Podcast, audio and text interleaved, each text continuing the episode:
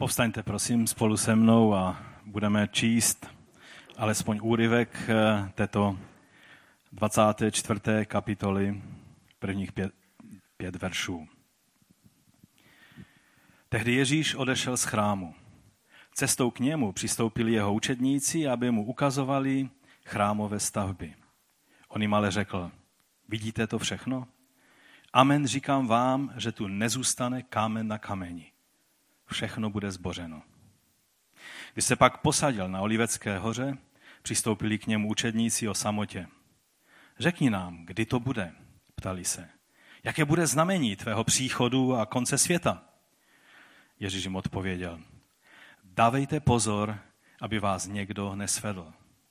Mnozí přijdou pod mým jménem se slovy Já jsem Mesiáš a svedou mnohé. Pane, my tě prosíme, aby si nám pomohl, abychom do této kapitoly, do těch dalších kapitol mohli vstoupit s tvým požehnáním. Ty, který jsi autorem skrze Ducha Svatého těchto textů, ty jsi ten, který nám můžeš dát své světlo do tvého slova. Pomoz nám, abychom tvé slovo přijali a aby ono proměňovalo naše životy. O to tě, Otče, prosíme ve jménu našeho Pána Ježíše Krista. Amen. Můžete se posadit? Jak jsem už řekl, tak se vracíme zpátky po asi půl roce do série Mesiáš podle Matouše a to hned rovnou do té 24. kapitoly. A dnešní téma je Dávejte pozor, aby vás někdo nesvedl. Přiznám se, že přistupuji k této kapitole i v tom období e, příprav, kdy jsem mnohokrát četl tuto kapitolu a modlil se a hledal před pánem, z které strany máme k tomu přistoupit. Jakým způsobem pán chce, abychom prožili toto slovo, aby nás, aby nás e, zasáhlo a proměnilo a abychom mu mohli porozumět. A tak eh, z jedné strany přistupuji velik, s velikým respektem k této kapitole eh, a také k 25. kapitole, což je součást jeden, jeden celek. Ale z druhé strany i z radosti, protože je to boží slovo, které, které eh, nás obohatí, sformuje a které způsobí, že budeme víc podobní pánu a to je přece cíl toho, že se scházíme, že vzdáváme pánu chválu a necháváme se jeho slovem proměňovat. 24. kapitola vlastně začíná a pak 25. pokračuje eh, pátou a zároveň poslední eh, Ježíšovou rozmluvu nebo Ježíšovou debatu, kterou měl s lidmi nebo s učedníky. A celá tato, eh, tato rozmluva je proroctvím o tom, co se stane v blízké nebo v daleké budoucnosti. Kdybyste to hledali u jiných evangelistů, tak trošku z jiného úhlu je to zapsáno i u Marka ve 13. kapitole a u Lukáše ve 21. kapitole. Eh, musím upozornit, že tato rozmluva Ježíšova je považována za jednu z nejkontroverznějších částí Nového zákona. A existuje nepřeberná plejáda různých výkladů této kapitoly nebo této části Matoušova evangelia. Ale také eh, je dobré, abychom si uvědomili, že kromě knihy Zjevení, tak neexistuje důležitější text v Novém zákoně, co se týče tématu eh, příchodu pána a věcí posledních a završení naší naděje a vzkříšení z mrtvých. Toto je eh, kromě zjevení nejdůležitější souvislý biblický text, který se týká tohoto tak důležitého tématu. Je jen málo tak fascinujících věcí, jako je proroctví. Ale je také málo věcí, které jsou tak problematické, jako je proroctví. Proroctví z jedné strany je fascinující, protože každý člověk se rád dozvídá eh, něco z budoucnosti. A proto lidé, eh, ať jsou křesťané, anebo anebo jsou jen lidé, kteří se zajímají o, o duchovno, někdy dokonce ani ne, ale touží poznat budoucnost a když jim nabídne někdo nějakou formu nebo nějaký způsob náhledu do, eh, do budoucnosti, tak toho využijou. Aniž by se ohlíželi na zdroj. Aniž by si uvědomili, že tím riskujou hodně, protože není jedno, co do svého srdce vpouštíme, čím se krmíme a co formuje naše pohledy na eh, čas budoucí.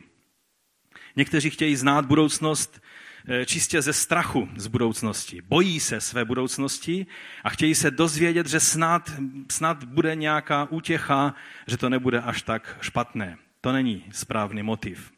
Jiní zase chtějí znát budoucnost, aby se mohli správně zařídit vůči tomu, co je čeká.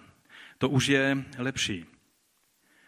Proroctví v Biblii jsou pravdivá, ale nejsou jednoduchá.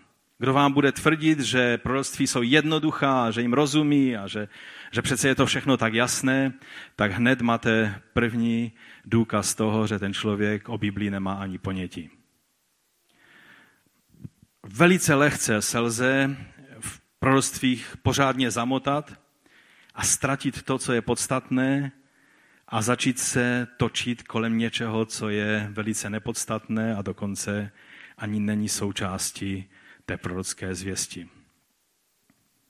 Když jsem se připravoval na, na toto téma, tak mi několikrát opadly ruce z toho, jak hodně všelijakých učení a teorií se odvolává na právě toto Ježíšovo prorocké slovo.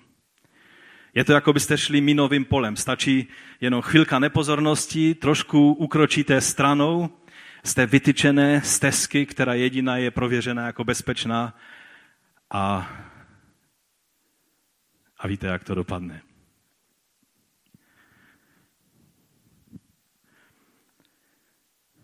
Hlavně je problém tehdy, pokud nám není jasné učení písma ohledně toho, co to je Boží království a, a co s tím souvisí.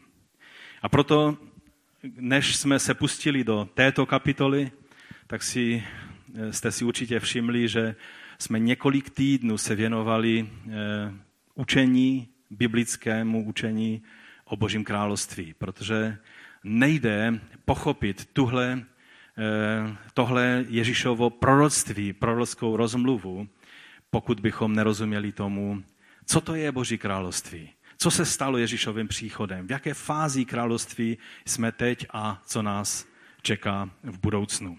Proto jsme tím procházeli. Takže zaprvé se podíváme dnes na kontext a celkové poselství této Ježíšovy rozmluvy a e, pak se podíváme na jednu konkrétní věc, která s tím souvisí. Ježíš před svým příchodem do Jeruzaléma řekl mnoho věcí svým učedníkům, ve kterých je ujistil, že se chystá příchod, e, že se přiblížilo jeho království. Také jim slíbil, že budou sedět na dvanácti trůnech spolu s ním a budou vládnout. A podívejte se, jakým způsobem zajímavě eh, je, tam, je to tam řečeno. Je to, mluvili jsme o tom v 19. kapitole Matouše, 28. veršík. A Ježíš odpověděl, amen, říkám vám, kteří jste mě následovali, že při znovu zrození světa, to je Bible 21, 21. století, má takový zvláštní obrat, jiné překlady to eh, říkají jako, jako obnovu a tak dále, a oni to přeložili při znovu zrození světa, až se syn člověka posadí na trůnu své slávy, budete i vy sedět na 12 trůnech a budete soudit 12 pokolení Izraele. To vzbuzovalo samozřejmě veliká očekávání u učedníků a očekávali, že jsou na, na, na hraně něčeho zásadního a velikého, co se má stát, když se Ježíš přibližoval k Jeruzalému. Naopak byli svědky toho, jak Ježíš vůdcům té generace, hlavně to byli šamajoví farizeové, ti takový striktnější farizeové, a, a také i saduceové, jak jim oznámil, že jejich vláda brzy skončí že se blíží den, kdy jim bude království boží odňato, kdy nebudou už oni určovat eh, eh, to, co se děje v Božím království. Je to v 21. kapitole Matouše. Eh, proto vám říkám, že Boží království vám bude vzato a bude dáno lidu, který ponese jeho ovoce. Ježíš tady mluví o velice zásadní změně, která se má stát uprostřed židovského národa. Když pak vstoupil do chrámu, tak e, pamatujeme, že provedl prorockou očistu a ukázal všem, e, co s božím domem udělali. Co s tím, co, mělo, co měl být dům modlitby a, a, a hledání Boha, jaký, jaký galimatiáš tam udělali a co z toho, co z toho vzniklo. A také několikrát mluvil o blížícím se soudu nad touto nevěrnou generací, která odmítla přijmout Mesiáše. Dělal to jak skrze podobenství, 21. a 22. kapitola má mnoha tato podobenství, ale také i přímo v konfrontaci s izraelskými vůdci a e, toto, e, o tom jsme mluvili v poslední e, části té, kdy jsme mluvili o 23. kapitole. Učedníci měli možnost také vidět Ježíšovo rozrušení, když eh, se díval na Jeruzalém a když eh, viděli, že, že když myslí na Jeruzalém, tak jeho srdce trpí tím, protože si je vědomi toho všeho, co se v tom městě bude dít, jak se rmoutil nad tímto městem. A my jsme zakončili tu 23. kapitolu tím, že jsme mluvili o, eh, o těch verších 37 a 39, kde je napsáno Jeruzaléme, Jeruzaléme, který zabíjíš proroky a kamenuješ ty, kdo jsou k tobě posíláni. Kolikrát jsem chtěl zhromáždit tvé děti. Jako slepice zhromažďuje svá kuřata pod křídla, ale nechtěli jste. Hle, váš dům vám teď zůstane pustý. Říkám vám, že od této chvíle mě neuvidíte, dokud neřeknete požehnaný, jenž přichází v hospodinově jménu. Právě ten 38. verš, ten verš, hle, váš dům vám teď zůstane pustý, přivádí učedníky k té k otázce, kterou položili Ježíši v soukromí na Olivecké hoře. A Matouš, všimněte si, on je takový hodně selektivní a vždycky, vždycky, když něco vynechá, tak to má svůj důvod, nebo když něco zařadí do toho svého evangelia, tak to zase tím chce něco, něco velice jasně říct. Tak on on vlastně velice promyšleným způsobem vynechává příběh o té chudé vdově v chrámu, což Marek a Lukáš právě v tom místě zařazují, asi, asi proto, že se to zřejmě stalo zrovna, když odcházeli z chrámu. Ehm, ale Matouš už vynechává tento příběh, aby tu kontinuitu toho, eh, té zprávy, eh, kterou, kterou chce, aby oni si uvědomili tu návaznost toho, co se, co se stalo v chrámu, s tím, co Ježíš pak mluví na Olivecké eh, hoře, aby zůstala zachována. A tak, když se učedníci při odchodu z chrámu pozastavili nad mohutností a leskem té stavby, eh, je to takové zajímavé, že tam se děly obrovské věci, kdy Ježíš mluvil velice tvrdě s izraelskými vůdci a, a, a z takové té napjaté atmosféry odcházejí a, a Ježíšovo odcházení z chrámu nebylo jenom takové, že ten den odcházel, ale bylo to odcházení, které bylo i prorocké. Protože on řekl, ten dům váš zůstane pustý. Až do doby, kdy přivítáte Mesiáše mesiánským pozdravem. A učedníci se dívali na ty chrámové stavby, na tu velkolepost toho obrovského, obrovského chrámového komplexu. My, jsme, my lidé jsme takový zvláštní, že? Eh, že často dokážeme v těch momentech, kdy, kdy je třeba se nejvíc soustředit na to, co nám Bůh chce sdělit, tak najednou se začneme zabývat těmi věcmi, které vůbec, vůbec nejsou podstatné a nejsou důležité. Ale Bůh si i to je jich takové určité, takovou určitou fascinaci eh, těmi, těmi, eh, tím chrámem pozemským použil k tomu, že jsme se dozvěděli ty věci, které, eh, které pán Ježíš na eh, Olivecké hoře řekl. Marek to vypichuje ještě, ještě lépe, tu jejich fascinaci. Eh, on říká, mistře, pohled, jaké kameny a jaké stavby. A Ježíš hned z kraje své učedníky šokuje svou odpovědí, ve které potvrzuje proroctví o zničení chrámu ve druhém verši té 24. kapitoly říká, vidíte to všechno? Amen, říkám vám, že tu nezůstane kámen na kameni. Všechno bude zbořeno. Učedníci jsou ohromení, ale zároveň chtějí vědět více. Jak je to možné? Co to, co to má znamenat? A proto se ptají ty otázky. A Marek nám upřesňuje, že to byl Petr, Jakub, Jan a Ondřej a ti ostatní učedníci se asi k ním přidali, když položili tuto otázku. A v tom třetím verši kladou takovouto otázku. Řekni nám, kdy to bude, ptali se. Jaké bude znamení tvého příchodu a konce světa? Takže zaprvé položili otázku, řekni nám, kdy to bude.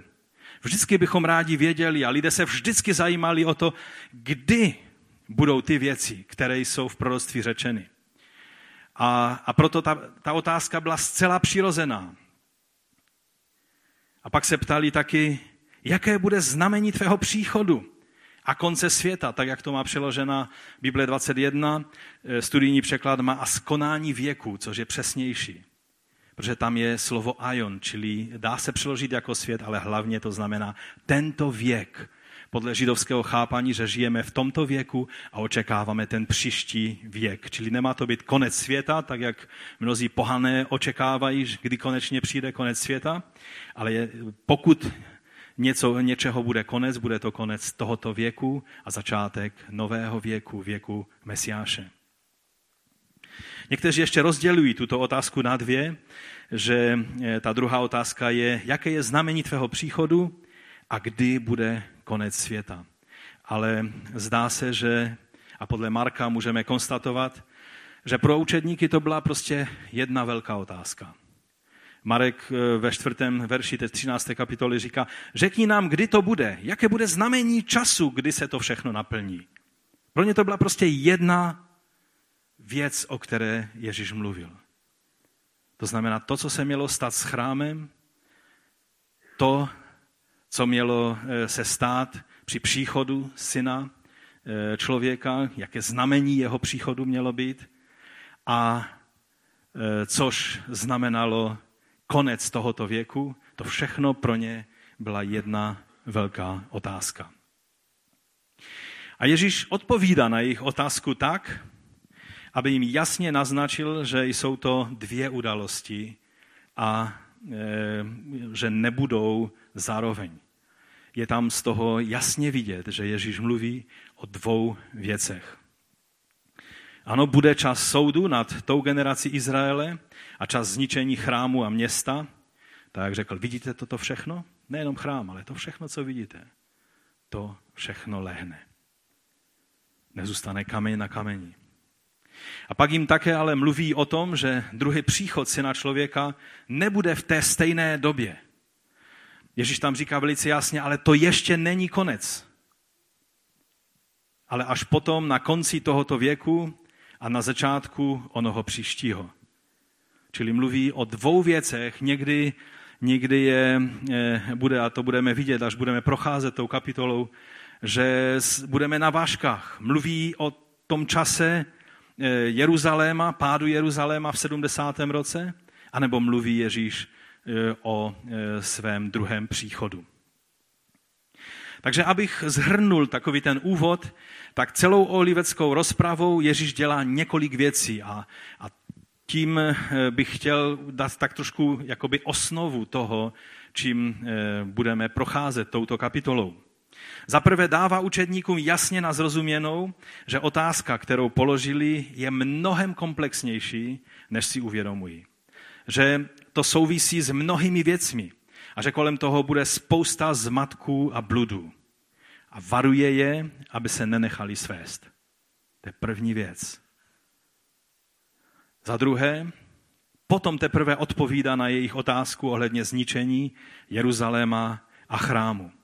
Mnozí eh, tu kapitolu vidí celou jako, jako eh, Ježíšovou řeč o, o poslední době, o tom posledním sedmiletém období, kterému věří mnozí, že, že bude takzvaný velký utisk eh, těsně před příchodem Ježíše a dokonce někteří věří, že, že už tady církev nebude, že bude vytržena a, a že tímhle obdobím budou procházet pouze ti, kteří budou tady ponecháni na pospas. A, a tudíž vlastně všechno to, co Ježíš tady mluví, tak eh, se v podstatě podle této teorie by mělo týkat pouze těch, kteří, kteří vlastně budou tady ponecháni. To znamená hlavně izraelský národ, protože církev podle této teorie by už měla být v nebi. Ehm, budeme vidět v té kapitole, že je to velice těžce udržitelný názor, protože Ježíš velice konkrétně mluví o zničení ehm, Jeruzaléma i chrámu v té době, ve které to přišlo, to znamená v 70. roce. Také upozorňuje, že to budou dny soudu a největšího soužení, jaké izraelský národ prožije a zároveň událost, která svým významem bude úzce souviset s jeho druhým příchodem. Bude to zásadní předěl v životě izraelského národa. Neexistuje, dokonce ani holokaust a druhá světová válka nebyla tak zásadním předělem, ani vznik státu Izrael nebyl tak zásadním předělem v životě izraelského národa, jako bylo e, zničení chrámu, zničení Jeruzaléma a rozptýlení e, Židů do všech národů. A o tom právě pán Ježíš mluví v této kapitole. Za čtvrté, zároveň Ježíš dává jasné instrukce, jak se mají zachovat ti, kteří berou vážně jeho varování. On řekl instrukce v té kapitole, co mají dělat lidé, kteří chtějí se vyhnout tomuto období soudu a jak Lukáš říká, že je to čas pomsty boží nad, eh, nad veškerým hříchem izraelského národa, především nad tím, že nepřijali Mesiáše tak eh, ti, kteří berou vážně, vzali vážně toto jeho varování, tak dostali v této kapitole instrukce, aby se mohli vyhnout tomuto strašlivému tři a půl roka trvajícímu soužení a soudu. A za páté pak mluví o tom, že příchod syna člověka bude až na konci tohoto věku a přijde v den, který nikdo nezná. Dokonce ani, ne, ani syn ne. Proto nemůžeme čekat, že nám tam v té kapitole Ježíš řekne nějaké tajné, tajný kód, kterým rozluštíme ten čas jeho příchodu, protože on jasně říká, to nezná nikdo, ani anděle, ani syn, ale jenom otec si nechal ve své pravomoci tuto informaci. A bude, ale bude to na konci věku a to, co se dozvídáme, je, že jsou určité věci, které ještě předtím než přijde eh, druhý příchod syna člověka, eh, se mají stát. Za šesté, v druhé části, v 25. kapitole, Ježíš mluví o tom, jaký máme být my a co máme dělat, abychom byli zachováni v onen den soudu, který přijde na tento svět a mohli, eh, abychom mohli mít účast na jeho království v den jeho příchodu. Čili ta 24. kapitola mluví o, o jeho o těch všech znameních a věcech, které se budou dít, je to prorocké slovo. A pak ta 25. kapitola mluví Ježíšovou radu o tom, jaký máme být a co máme dělat a skrze podobenství nás připravuje na jeho příchod. No a za sedmé, Zároveň z celé té olivecké rozmluvy, z celé té prorocké řeči Ježíšovi a také z vyučování ve 25. kapitole vyplývá obrovské povzbuzení. A já doufám, že na konci této kapitoly budeme eh, vnímat toto Ježíšovo povzbuzení pro každého eh, Ježíšova učedníka, že, že to, co Ježíš řekl, se přesně stalo. A stejně tak se stane i na konci věku. To přesně, co Ježíš řekl. A že tak jako pán zachoval svůj jeruzalémský a judský lid v 70. roce, kdy přišlo ten obrovské období soudu a, a soužení na izraelský národ a na, hlavně na město Jeruzalém, ale v tom městě bylo zhromážděno, v podstatě byli i judejci a další lidé z celého Izraele. Takže stejně tak má moc zachovat i tebe, i mě v čase, kdy přijdou soudy a soužení na tento svět, protože vlastně celé období církve je období jednoho velikého soužení a strádání. Ježíš řekl, soužení míti budete. Prostě budete. To je realita života církve. Mnozí čekají, že přijde veliké soužení na konci věků a, a přijímají z radostí učení, že budeme vytrženi z toho, abychom se toho nemuseli e, účastnit. A přitom si neuvědomují, že, že Ježíš mluví o celém období církve jako o období soužení. To, že ne, nejsi v soužení ty a já dneska, díky Bohu za to, to neznamená, že naši bratři v blízkém, na Blízkém východě, v Ázii, v Africe, neprocházejí tím nejstrašnějším soužením, jaké bylo od počátku světa.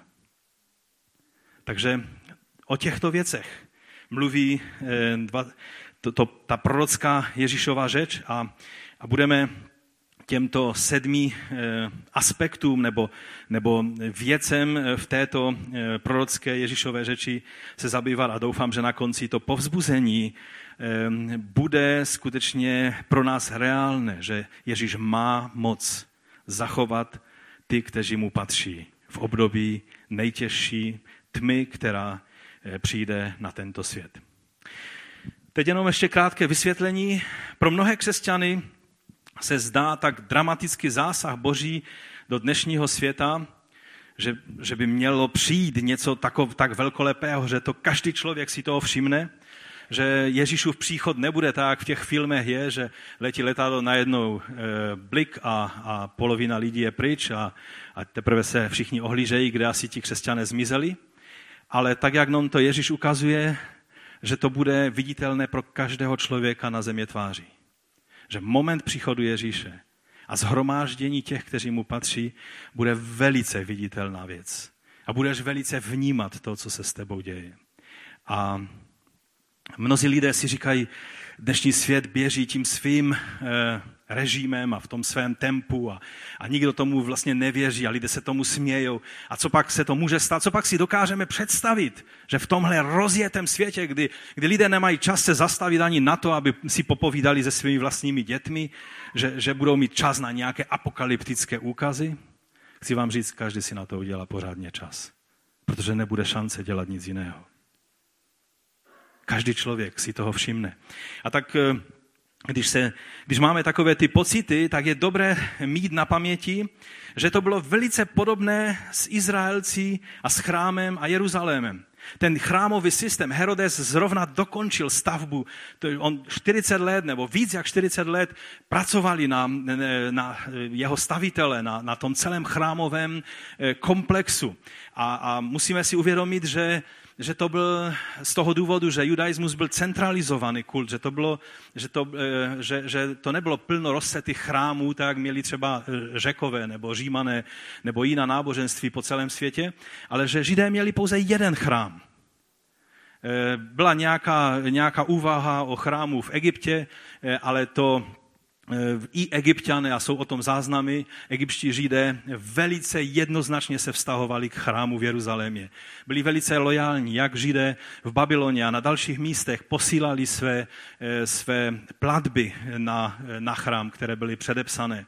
A chrám byl středobodem celého židovského světa. A učedníci byli oběma nohama. Byli, byli pevně zakotvení do svého židovského světa prvního století. Nebylo možné si představit, že by jejich svět mohl existovat bez chrámu. Že by mohl existovat bez toho, aby Židé byli v eh, Izraeli. Nedokázali si to představit.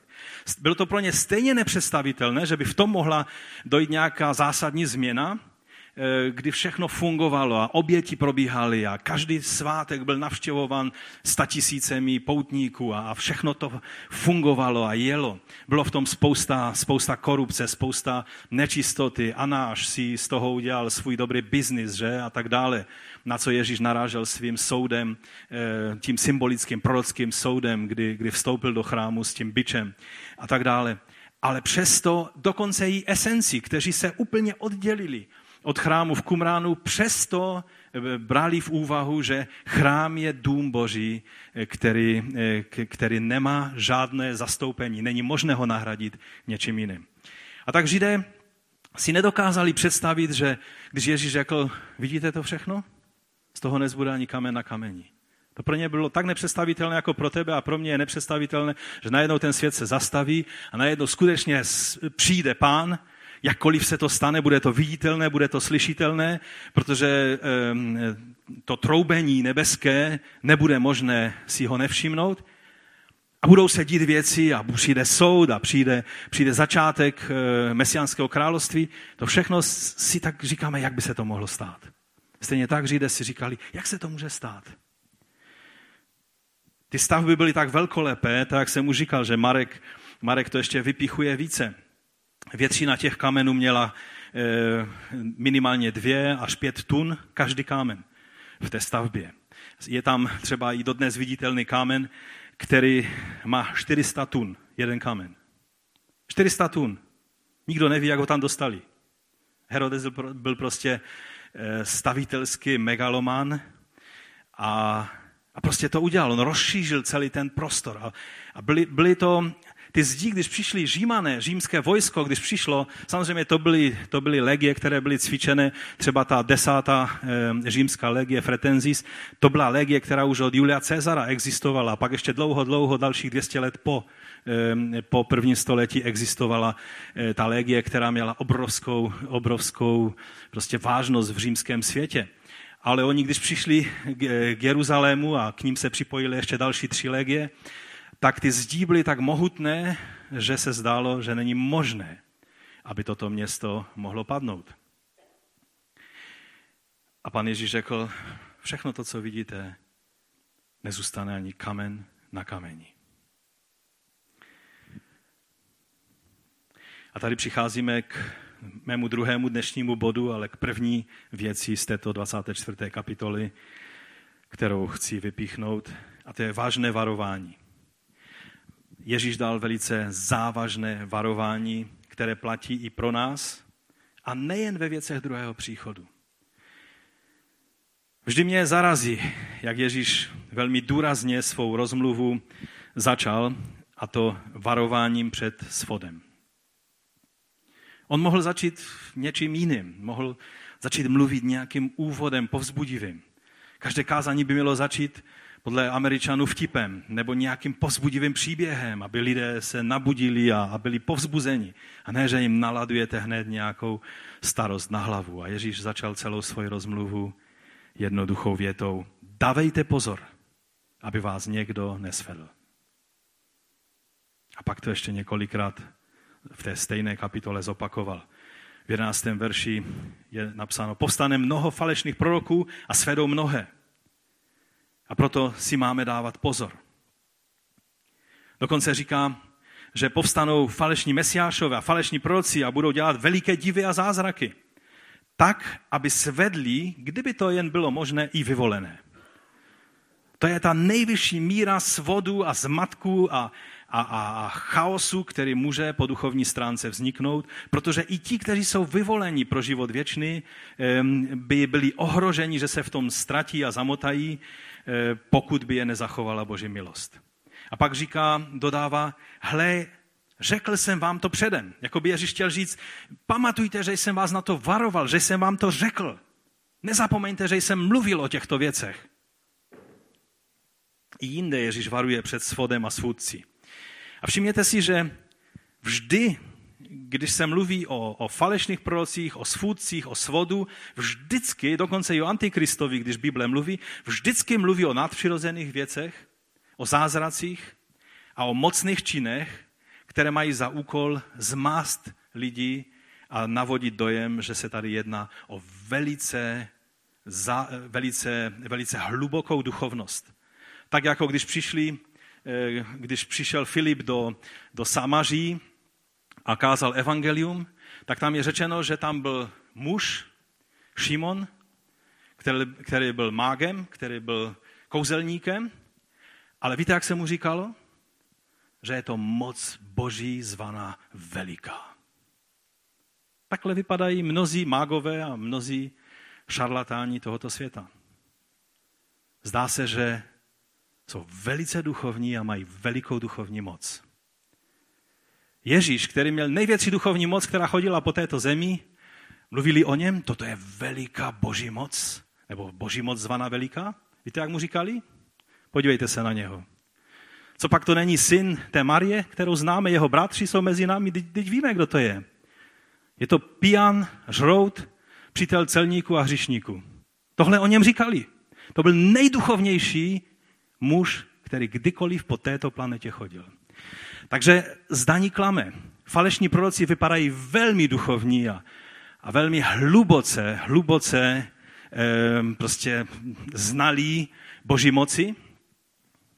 A ti nejduchovnější lidé, kteří po téhle zemi chodí, často vypadají tak dost, že jako těm duchovním věcem nerozumí. To je ta past, do které mnozí křesťané žel v dnešní době padají. Ale Ježíš říká, já jsem vám to říkal, já jsem vás varoval. Já jsem vás na to upozorňoval.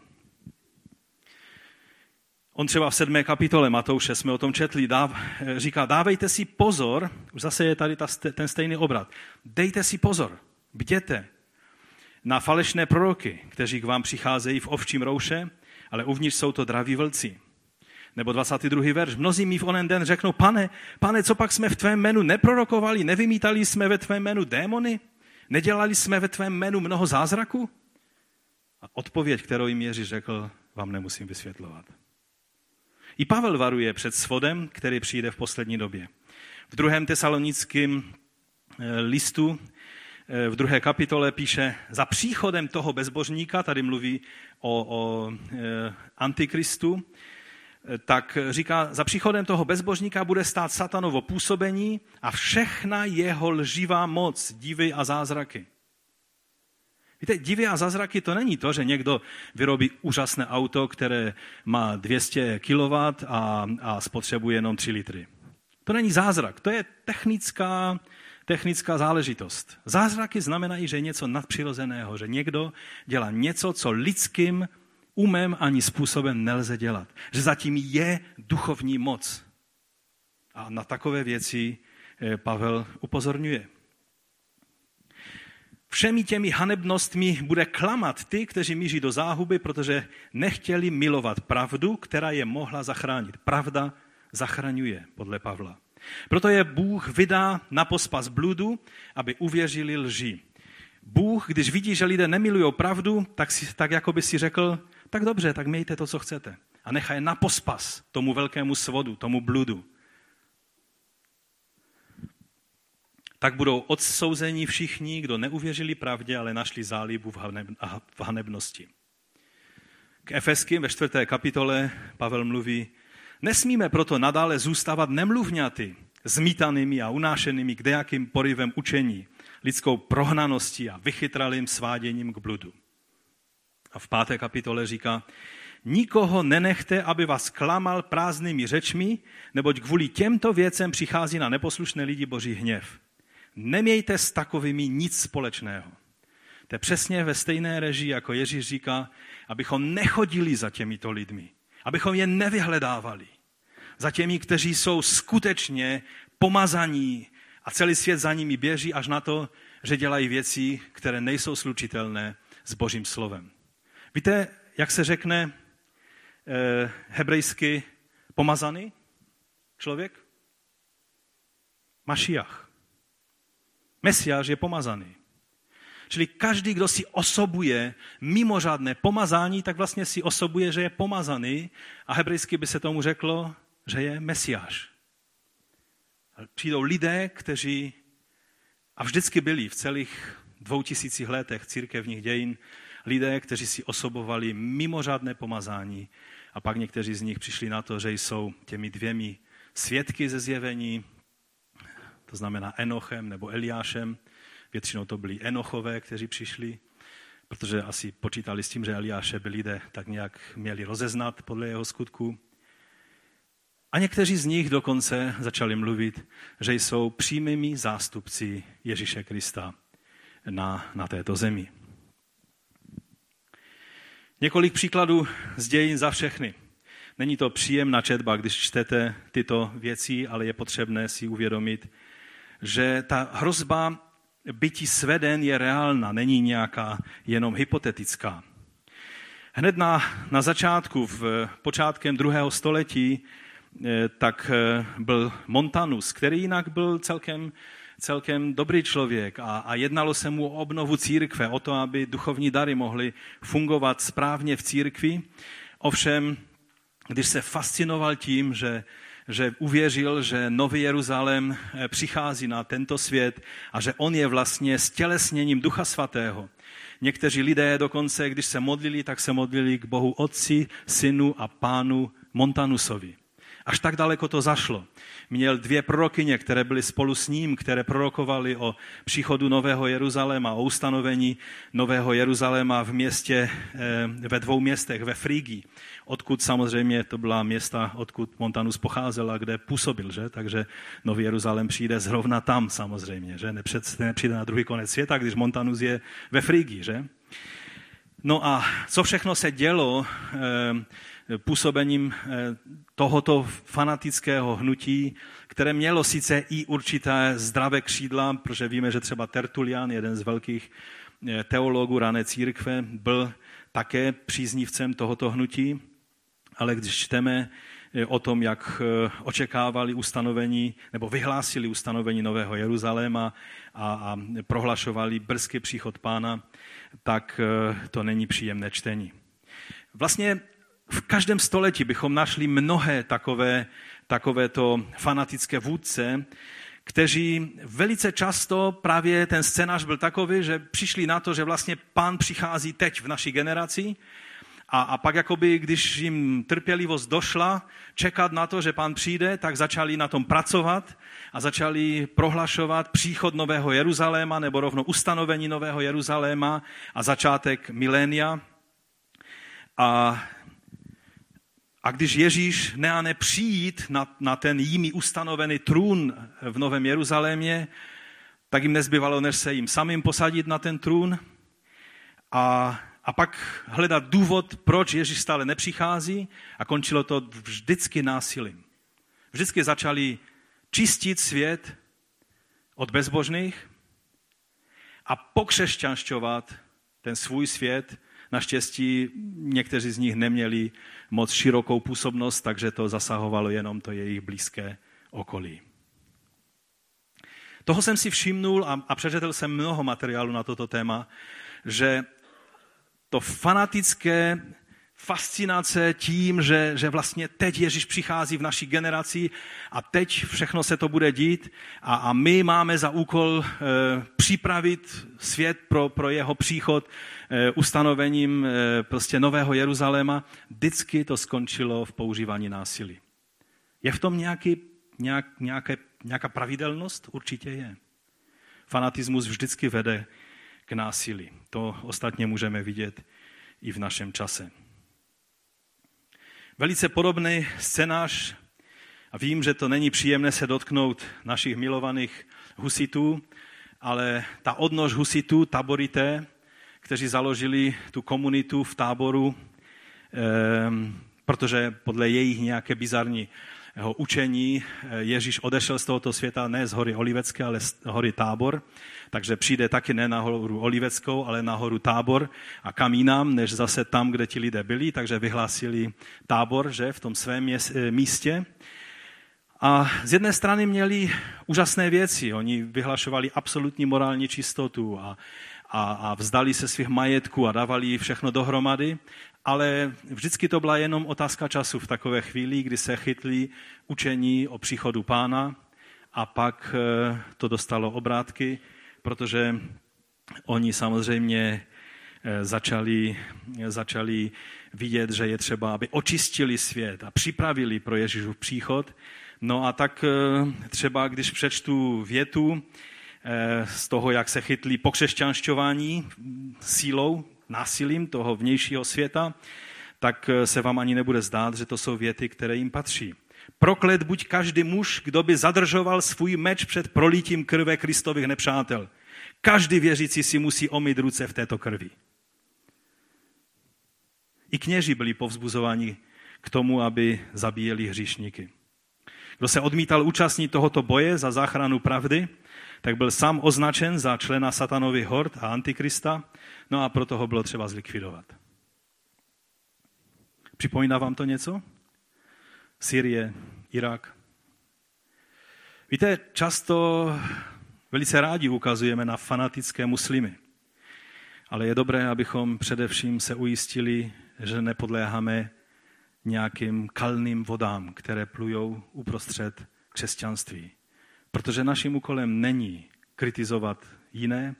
Samozřejmě je něco jiného, kdy vlády a státy mají, mají dát do pořádku Irak a Syrii a nedovolit tam těmto fanatikům takovým způsobem řádit. Ale naším úkolem je, abychom my zůstali ve zdravém učení Ježíše Krista. V 16. století, to jste se možná i ve škole učili, celé to hnutí novokštěnců nebo anabaptistů, eh, byly různé odvětví hnutí anabaptistů, která byla velice zdravá a některá až přehnaně pacifistická, ale to nebyl případ toho hnutí v eh, westfalském městě Münster, kde ze Štrasburgu přišel, protože ve Štrasburgu ho moc neposlouchali, tak přišel Melchior Hoffman a kázal, začal kázat do příchodu Krista a o nastolení eh, Nového Jeruzaléma a, a, a příchodu milénia. No a tak Minster samozřejmě zase, že, protože on tam byl, takže Minster bylo vyhlášeno jako Nový Jeruzalém. No a začaly se věci dít. Vůdcem a pak i králem města se stal eh, Johann Matís, který prohlásil, že je Enoch. No a jelikož Ježíš stále neáne přijít, tak hledali důvody a ten důvod zjistili, že je to z toho důvodu, že je jich jenom pár tisíc a má jich být 144 tisíc. Tak bylo třeba s tím něco udělat. Tak se začalo násilně pokřesťanšťovat a překštívat. Všichni se museli znova pokštít a kštili násilím lidí a donucovali eh, k tomu také vyhlásili mnohoženství, protože bylo mnoho žen neprovdaných a přece 144 tisíc nedosáhneme, když ženy, které, které nejsou vdané, nebudou rodit, takže samozřejmě z toho vzniklo spousta, spousta chaosu a v podstatě se to zvrhlo pak na, na, na hodně, hodně nepříjemnou sexuální záležitost. I mladá děvčata byla nucena k těmto věcem. No a pak, to už byla jenom otázka času, přišlo násilí, protože ti, kteří se vzpírali a kterým se to celé nezdalo, tak byli nepřátelé Kristovi a bylo třeba je popravovat. Popravy prováděl často sám Matis. No a mohli bychom pokračovat. Ten příběh byl, je velice smutný a, a, a je to důkaz toho, kam, jak daleko může zajít, eh, zajít fanatismus. A dodnes je možné v tom městě na katedrále vidět klece, ve kterých vystavovali pak triumfálně těla těchto vůdců, když, eh, když se tomu systému řížskému podařilo to nějak zpracovat. Ale víte, když si, když si tak eh, nějak eh, fandíme, že žijeme v lepší době a že fanatismus tohoto ražení už nemá místo v církvi, tak vás musím zklamat. Další století vůbec nebyla, nebyla prostá tohoto problému. I naši milovaní moravští bratři měli období, takové divoké období ve svém vývoji, kdy začali mezi nimi působit lidé, kteří na úplně stejnou strunu začali hrát. A nebyt moudrého a, a, a, a takového prostě střízlivého knížete Cincendorfa, který do toho vstoupil a velice radikálně je, je postavil do latě, tak by to hnutí, bychom o něm nečetli jako o misijním hnutí, které se modlilo sto let, ale jako fanatickém hnutí, které úplně ulítlo a ztratilo se z boží cesty. Toto je něco, co, co v lidech je a my si musíme toho být vědomí. My nejsme imunní na tyhle věci, rozumíte? Možná to není příjemné poslouchat tyhle věci. To je jako bych chtěl vzít zbytky víry od vás, ale já věřím, že si uvědomíte, že právě vědomím nebo uvědoměním si těchto věcí naše skutečná, reálná, autentická víra může být posilněna. Pak eh, bylo 19. století úplně se rozsypal pytel se všemi možnými eh, oznamovači Ježíšova příchodu. William Miller a s tím souvisí počátky adventismu, že? adventistů sedmého dne. Ehm, kdy on vyhlásil jedno datum, pak to upravil to datum a pak eh, bylo období takzvaného velkého zklamání, protože samozřejmě ani jedno datum nezafungovalo. Ale pak to zpracovali teologicky, ale zůstali samozřejmě pokračovateli, kteří uvěřili, že, že vlastně nepřišel na zem, ale Ježíš přešel eh, z jedné části svatyně v nebesích do druhé části a že začalo odpočítávání a prohlížení všech lidských osudů a začal vlastně soud a tak dále.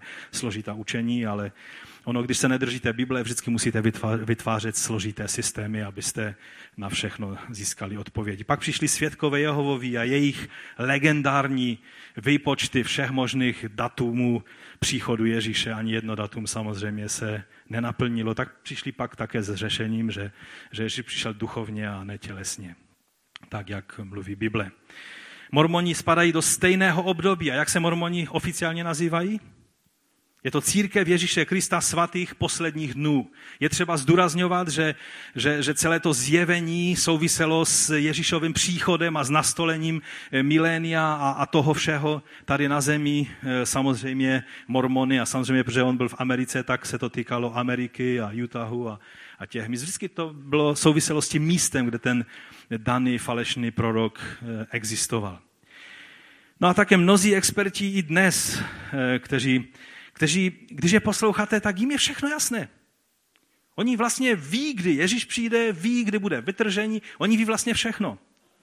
Problém je, že to byli všichni ti, a, a tady bychom byli několik hodin, kdybychom procházeli církevními dějinami jedno hnutí za druhým. Třeba minulý týden jsem dostal e-mail, protože dostávám občas e-maily od takovýchto dnešních expertů na proroctví, a, a jenom vám přečtu pár důrazů, které z toho e-mailu vychází. E, končí ten, ten e-mail a nyní k příloze, kterou, kterou on posílá, e, ten bratr v tom, v tom e-mailu. Z textu vyplývá, že Duch Svatý mluví ke generací, která se vytržení dožije, tedy k nám. Víte, ten bratr nemá ani stín pochybnosti o tom, že my jsme ta generace, která bude vytržena. Problém je najít vytržení v Biblii takové, jak on věří, to je téměř neproveditelné. A vědět, že, že zrovna my jsme tou generací, to přece věděli už u Montana v druhém století, v třetím století, čtvrtém, desátém. V roce 999 očekávali lidé tak, tak jasně příchod Ježíšův a konec tohoto věku, a, a začátek milénia, že, že oni, když dopisy psali, tak psali, teď, když se konec tohoto světa blíží, eh, ještě ti píšu. Takovým způsobem psali dopisy. Vzpomínáte si na rok 2000? Ani ti v 999. roce neměli pravdu, ani ti v roce 2000 neměli pravdu.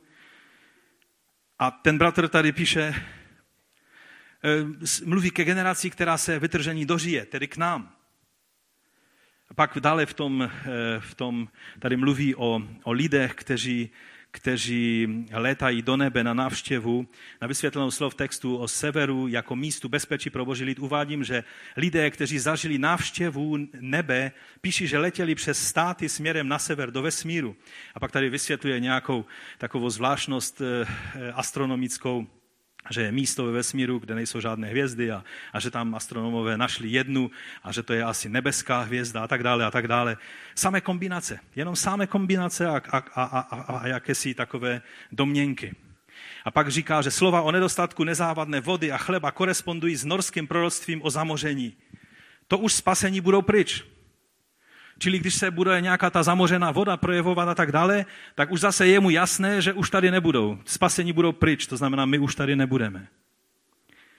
To je e-mail z minulého týdne. A, a mohl bych pokračovat dál, ale raději půjdu dál. Protože člověka až bolí srdce z toho, jak lze nakládat s Biblí a s proroctvími.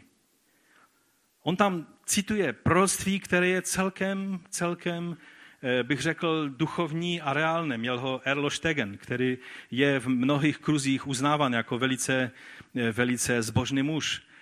Ale způsob, jakým jemu je všechno jasné, kdy bude vytržení, kdo je ta generace, eh, kdy budou spasení už pryč a tak dále. To je to přesně, co je tím styčným pojítkem s těmi všemi fanatickými vůdci, kteří byli v církevních dějinách a jsou dodnes. Ještě dnes si, dodnes si vzpomínám, jak v našich kruzích se četlo a poslouchalo různá vysvětlení, která stanovila určitou časovou hranici. Víte, den vám nikdo nestanoví, to jsou jenom opravdoví takoví ti, ti experti, kteří vám řeknou i den. Jo, ale, ale většinou vám řeknou, no den nevíme, nikdo neví den ani hodinu, ale, ale tu časovou hranici, až do kdy nejpozději se to musí stát, tu vám stanoví každý expert na proroctví. Si vzpomínám, že tady byl milý bratr mezi námi z Kanady, který také určitým způsobem stanovil tu hranici, že to nemůže být později než v roce 1982. Vzpomínám si, jak jsem byl na vojně, byl to rok 78 až 80, a tak jsem si říkal, no ještě dva roky, než přijde pan, do té doby přijde, tak možná ještě, ještě se vrátím domů ke své milované manželce a, a než se ty všechny věci budou dít, tak rozumíte, jako to bylo všechno poukladané tak přesvědčivé, že o tom nešlo pochybovat. Až na to, že dneska máme rok 2015 a ne 1982.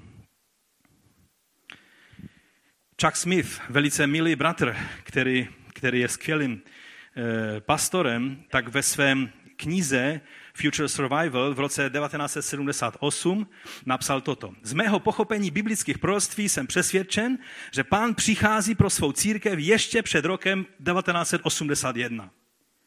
Mohu se mýlit, ale jsem hluboce přesvědčen ve svém srdci a všechny mé plány se opírají o tuto víru. On prostě vycházel z toho, že na základě největšího experta tohoto směru vysvětlování biblických proroctví Hala Lindsayho, eh, autora snad nejznámějších knih, eh, nejznámějších knih na téma vytržení a tak dále, eh, tak když on píše, že, rok, že teda Izrael vzniknul v roce 48, proto podle jeho výkladu ta generace nepomíne, to znamená generace 40 let, to znamená nejpozději v roce 88 musí přijít pán a jelikož oni věří, že vytržení bude 7 let před příchodem pána, takže přišli na rok 1981 a bylo to hotovo. Až na to, že se to nestalo. Naštěstí Chuck Smith se poučil a, a tím definitivně skončil s dáváním nějakých dat, datumových eh, hranic. Ale byli jiní experti, kteří v tom vesele pokračují. Jeden velice, velice takový učený člověk, eh, bývalý eh, inženýr NASA, eh, toho raketového programu, tak on předpověděl vytržení na 11., 12. nebo 13. září roku 1988. A když, abych to zkrátil, abyste, kdybyste chtěli vědět, jak na to, k tomu datumu přišel, protože on říkal, že to bude těsně předtím, než bude nukleární, krátká nukleární válka, o té jsou také všichni přesvědčeni skálopevně, tak on vlastně na to přišel tak, že vypočítal, e, že Adam byl stvořen v pátek roku 3975 před Kristem a tudíž, e, jo, a že mu bylo 30 let, když byl stvořen. A když si tohle všechno spočítáme, tak přijdeme na to, že, že vytržení musí být v roce 11. září 1988. Rozumíte, jak lidé pracují z Bibli? 4,5 milionu těchto knih se prodalo jenom ve Spojených státech. 4,5 milionu. A lidem bylo doporučeno před tímto datem, aby uspali své čtyřnohé přátele, miláčky, protože když bude vytržení, co s nima, že? Teď už jsou pokročilejší, protože existují firmy a můžete si je najít na internetu. A není to vtip, které nabízejí, že zaměstnávají zaručené pohany, kterým nehrozí žádné vytržení. A tudíž, když vy budete vytržení, tak můžete své kočičky a pejsky dát té firmě na starost. Samozřejmě platíte nějaký paušální poplatek, že? E, a a můžete mít jistotu, že budete vytržení, že, že ti vaši čtyřnozí miláčci tady nebudou nechani na pospas. Vůbec je nenapadne, že třeba nějaká křesťanská ošetřovatelka, třeba taková Karolinka, se stará o někoho, třeba o nějakého starého člověka a bude vytržena, tak pejsek bude zabezpečený, ale co s tou starou paní třeba, že? Nebo někdo jiný se staráte o někoho, že? To nikoho takhle lidé neuvažují.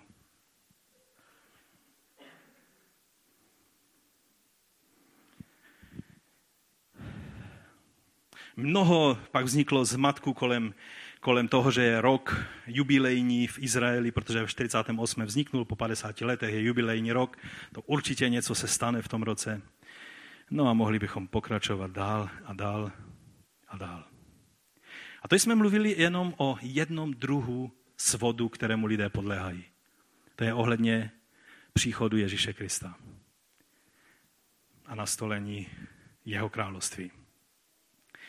Stejně bychom mlu- mohli mluvit A existují stejně bizarní učení o uzdravování nebo naopak o vyšší duchovnosti, chudoby a utrpení, o autoritách, o prosperitě, o duchovním boji, kdy jen zíráte, co všechno, jak se provádí duchovní boj. A poštol Pavel o tom neměl ani poněti, co dnešní experti na ty věci znají a ovládají. O generačním prokletí, o vnitřním uzdravování, kdy se to absolutně nelíší ničím od New Age metod psychologických nebo psychiatrických, kdy se člověka vrací vlastně až do jeho eh, polohy v, eh, před porodem a kdy se ho restartuje tímto způsobem a, a to všechno jsou vyšší duchovní pravdy. Jakoby církev, nebo nebudu mluvit církev, protože církev je zdravá a úžasná, ale některé složky církve, někteří lidé, jakoby měli problém zachovat rovnováhu. Každý je vždycky na 100% přesvědčen, že jeho osobní zjevení biblické pravdy je to nejpřesnější. No a to nás vede ke třetímu bodu závěrečnému, alespoň kratičce. Jak si můžeme být jistí, že jsme nenaletěli? Že teď si můžete říct, no to je hezké. A když vidíme, kolik těho svodu a zmatku bylo, jak můžeme vědět, že zrovna když eh, nás tady vyučuješ na základě 24. kapitoly Matouše, že to nebude ten největší zmatek a chaos a blud. To je dobrá otázka. A byl bych rád, když byste tu otázku stále drželi v hlavě. Protože potřebujeme přistoupit k Božímu slovu s bázní a s vědomím svého částečného poznání a částečného prorokování. Před pár dny jsme s jednou, na jedné návštěvě mluvili spolu s těmi lidmi o, o svodu a o tom všem, čeho jsou lidé schopni z Bibli v ruce eh, dosáhnout nebo tvrdit. A pak právě tam padla ta logická otázka, jak můžeme vědět, že nejsme my svedeni, že, že jsme na zdravé cestě a že jsme nenaletěli nějakému nebiblickému učení. A jednu z odpovědí, na kterou jsme v tom rozhovoru přišli, byl závěr, že je nutné, aby každý křesťan minimálně jednou a lépe Eh, periodicky přečetl Bibli celou, jak je. Souvislosti. Od, od prvního listu až do posledního. Od Genesis až po zjevení. Protože jsou mnozí křesťané, kteří tu a tam čtou nějaké zlaté verše z Bible, čtou hodně křesťanských knih, hlavně takových těch bombastických, které vypočítávají přesné datum narození Adama a, a, a, a jeho věk při, naroz, při, při teda narození, stvoření a tak dále. To jsou fascinující věci, zajímavé. Když někdo mluví proroctví do budoucna, to přece je zajímavé, přece se nebudu zabývat nějakými biblickými komentáři, které se mi snaží vysvětlit, co v tom textu není, protože mi zkazí radost, protože vlastně všechno, co ten komentátor biblický, který celý život zasvětil tomu, aby studoval e, tu biblickou knihu v, původním jazyce a, a v celém tom kontextu a souvislostech, tak, tak všechno to, co mi tady v té úžasné knize ten autor píše, tak on mi to všechno zkazí, protože říká, že tyhle věci z toho textu nelze vyvodit. To není příjemné čtení, ale velice zdravé. Takže číst Bibli. My jsme aspoň tam přišli u toho rozhovoru k takovému to závěru. Méně knih a více Bible. Ale všimněme si Ježíšové rady kterou on dal v tom eh, hned, hned na začátku tohoto varování. On řekl, dávejte si pozor. No jednoduše si dávejte pozor. Nebuďme lehkověrní. Eh, ekumenická Bible to překládá, mějte se na pozoru. To je takové prostě uhlazenější řečení toho tež, že? Prostě dávejte si bacha na to, co čtete, co přijímáte, k jakým závěrům docházíte. Polský překlad má bačtě. Každý, kdo rozumí polsky, tak ví, co znamená bačtě. To je jako dejte si bacha. Dávejte pozor. Nebo anglicky watch out, be on guard. Někteří lidé jsou velmi moudří a nenaletí na, na žádnou nějakou prostě habaďuru ve své práci, ve svém podnikání, ve svém životě jsou velice racionální a logičtí ve svém uvažování, eh, protože Duch Svatý způsobuje i, kromě jiného, eh, schopnost zdravého úsudku. Všimli jste si toho? To způsobuje Duch Svatý. A A zdá se, jako by nemohli na nic naletět a pak vemou nějakou knihu napsanou nějakým duchovním prorockým guru a spolknou všechno i s navijákem. Něco v nás je, co, co je poddajné právě této schopnosti naletět na všelijaká učení. A proto Ježíš hned první věc, když mluví o věcech, které mají přijít, říká, dejte si pozor, aby vás někdo nesvedl. A toto, můj čas je pryč, takže, takže možná, možná budu zpět k závěru, ale když Apoštol Pavel mluví ten verš, který už jsem citoval o těch svodech, tak on tam eh, vlastně než mluví v tom 14. verši o tom, abychom nebyli nemluvňaty zmítanými a unášenými jakým porivem učení, tak předtím on říká, že on rozdal své dary, apoštoly, proroky, evangelisty, pastýře a učitele, pro přípravu svatých k dílu služby, aby se Kristovo tělo budovalo, abychom nakonec všichni dospěli k jednotě víry a poznání Božího Syna, k dokonalému lidství, k plné míře Kristovy dospělosti. Tady e, vlastně je řečeno, že, že Bůh dává určité služebnosti do církve, které e, mají za úkol každý v tom svém obdarování sloužit. A proto e, mají vzájemně respektovat svoji službu. Prorok má respektovat učitele, učitel má respektovat apoštola, apoštol má respektovat evangelistu a tak dále. Mají se vzájemně doplňovat a určitě ne, nebudeme očekávat od evangelisty, není povolán k tomu, aby nám vysvětloval knihu zjevení. K tomu je dobré si sednout e, u učitele a poslouchat, co má k tomu dopovědění. Za další Boží rada je, že základem má být vždycky Kristus, tak jak je zjeven v písmech Starého zákona a v apoštolských písmech Nového zákona. Ne lidské spekulace a filozofování, ne nebiblické ústní tradice, ne ohýbaní Bible podle posledních událostí ve světě, tak jak někteří proročtí experti čtou noviny a, a věci, které vidí v novinách, tak srovnávají s tím, co by to mohlo být v Biblii a ohýbají Biblii všemi směry, aby to mohli napasovat. Je zajímavé, že vždycky musí pak otočit list, protože věci se dělají jinak a zase ta stejná proroctví napasují zase na jiné e, události a tak dále. A jenom za ten krátký život, co se tím zabývám, už jsem viděl ty nejbizarnější učení a vy jistě také. Takže nemáme ohýbat, ale tak, jako je ke Koloským ve druhé kapitole napsáno. Dejte si pozor, aby vás někdo neunesl prázdným klamem filozofie založené na lidské tradici, principech světa a ne na Kristu. Kristus je středobodem a všechno to, co e, nesměřuje přímo ke Kristu a neukazuje na jeho, e, na jeho důležitost a jeho centrálnost, tak je, je podezřelé ten, eh, to slovo eh, dejte pozor, aby vás někdo nesvedl, to slovo svést znamená svést cesty. Tak jako když ovce prostě odejdou z eh, té cesty, když, kterou je chce vést pastýř, tak to přesně slovo tam je použito. A pak ještě je řečeno, nebo, nebo jsou místa, které nás ukazují, nám ukazují, že máme mít pokoru při používání písma. Že písmo není k soukromému nějakému vytváření svých teorií, ale že máme, eh, že máme skutečně dbát na to, abychom písmo vysvětlovali tak, jak se má. Někdy mluvíme o něčem, že to je v Biblii, ale už jsme zapomněli, že to není v biblickém textu, ale že to je v nějaké poznámce pod čárou a některé studijní Bible jsou právě ne ty, které vám mluví o, o té problematice toho překladu, ale ty studijní Bible, které vám hned všechno vysvětlí, jak máte chápat daný verš, eh, tak eh, my vememe to vysvětlení a pak už zapomeneme, že jsme to nečetli v tom biblickém textu, ale v nějaké poznámce a pak mnozí tvrdíme, ale to přece takhle je v Biblii napsáno.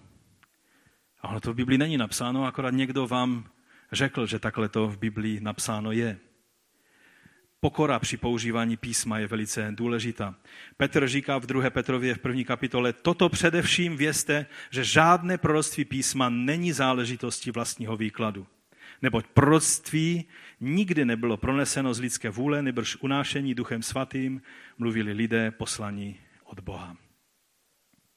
A výsledek pak Pavel pokračuje, eh, výsledek toho, když nepoužíváme písmo s patřičnou pokorou, tak eh, výsledek je, to je druhá kapitola, druhý verš. Mnozí je budou v jejich nestydatosti následovat, ty učitele, kteří takhle zacházejí eh, s písmem, a cesta pravdy se kvůli ním ocitne, ocitne v opovržení. Rozumíte? To je výsledek. Ďáblu nejde o to, aby jenom tobě zmátl hlavu, ale aby cesta pravdy se ocítla v opovržení. Aby co nejvíce lidí zapochybovalo o boží cestě pravdy. A proto zkušený apoštol Pavel radí mladému pastorovi Timoteovi v druhé kapitole druhého listu. Je to poslední list, který Pavel napsal.